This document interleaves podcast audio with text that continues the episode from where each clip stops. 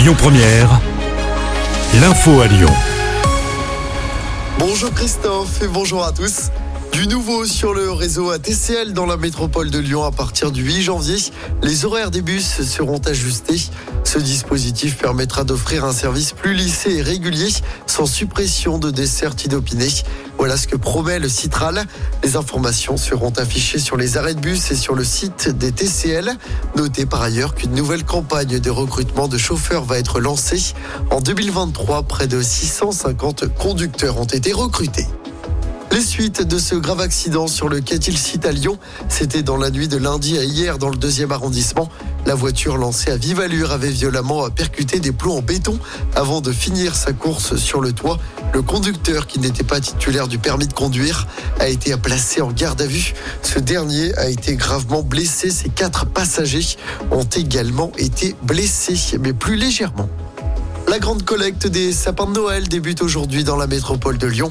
Vous avez jusqu'au 17 janvier pour le déposer dans l'un des 198 points de collecte mis en place à Lyon et dans les 59 communes de la métropole. Il est également possible hein, de déposer son sapin dans l'une des 19 déchetteries de la métropole. Le dépôt sauvage sur la voie publique est évidemment interdit. L'armée israélienne se prépare à tout scénario au lendemain de la frappe qui a tué le numéro 2 du Hamas dans la banlieue de Beyrouth au Liban. Un bombardement attribué à l'État hébreu. Le Hezbollah dénonce une grave agression contre le Liban.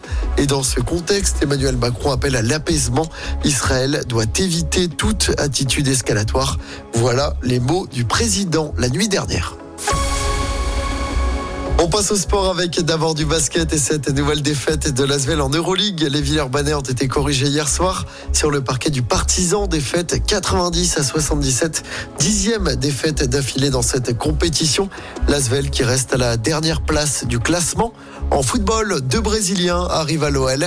Le défenseur central Adrielson et le gardien Lucas Perry ont atterri hier après-midi à Lyon. Ils doivent passer leur visite médicale dans la journée.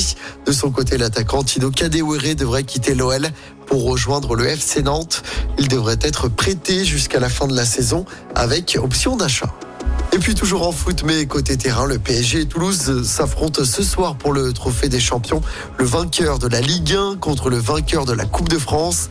Le match se joue au Parc des Princes à Paris. Coup d'envoi à 20h40.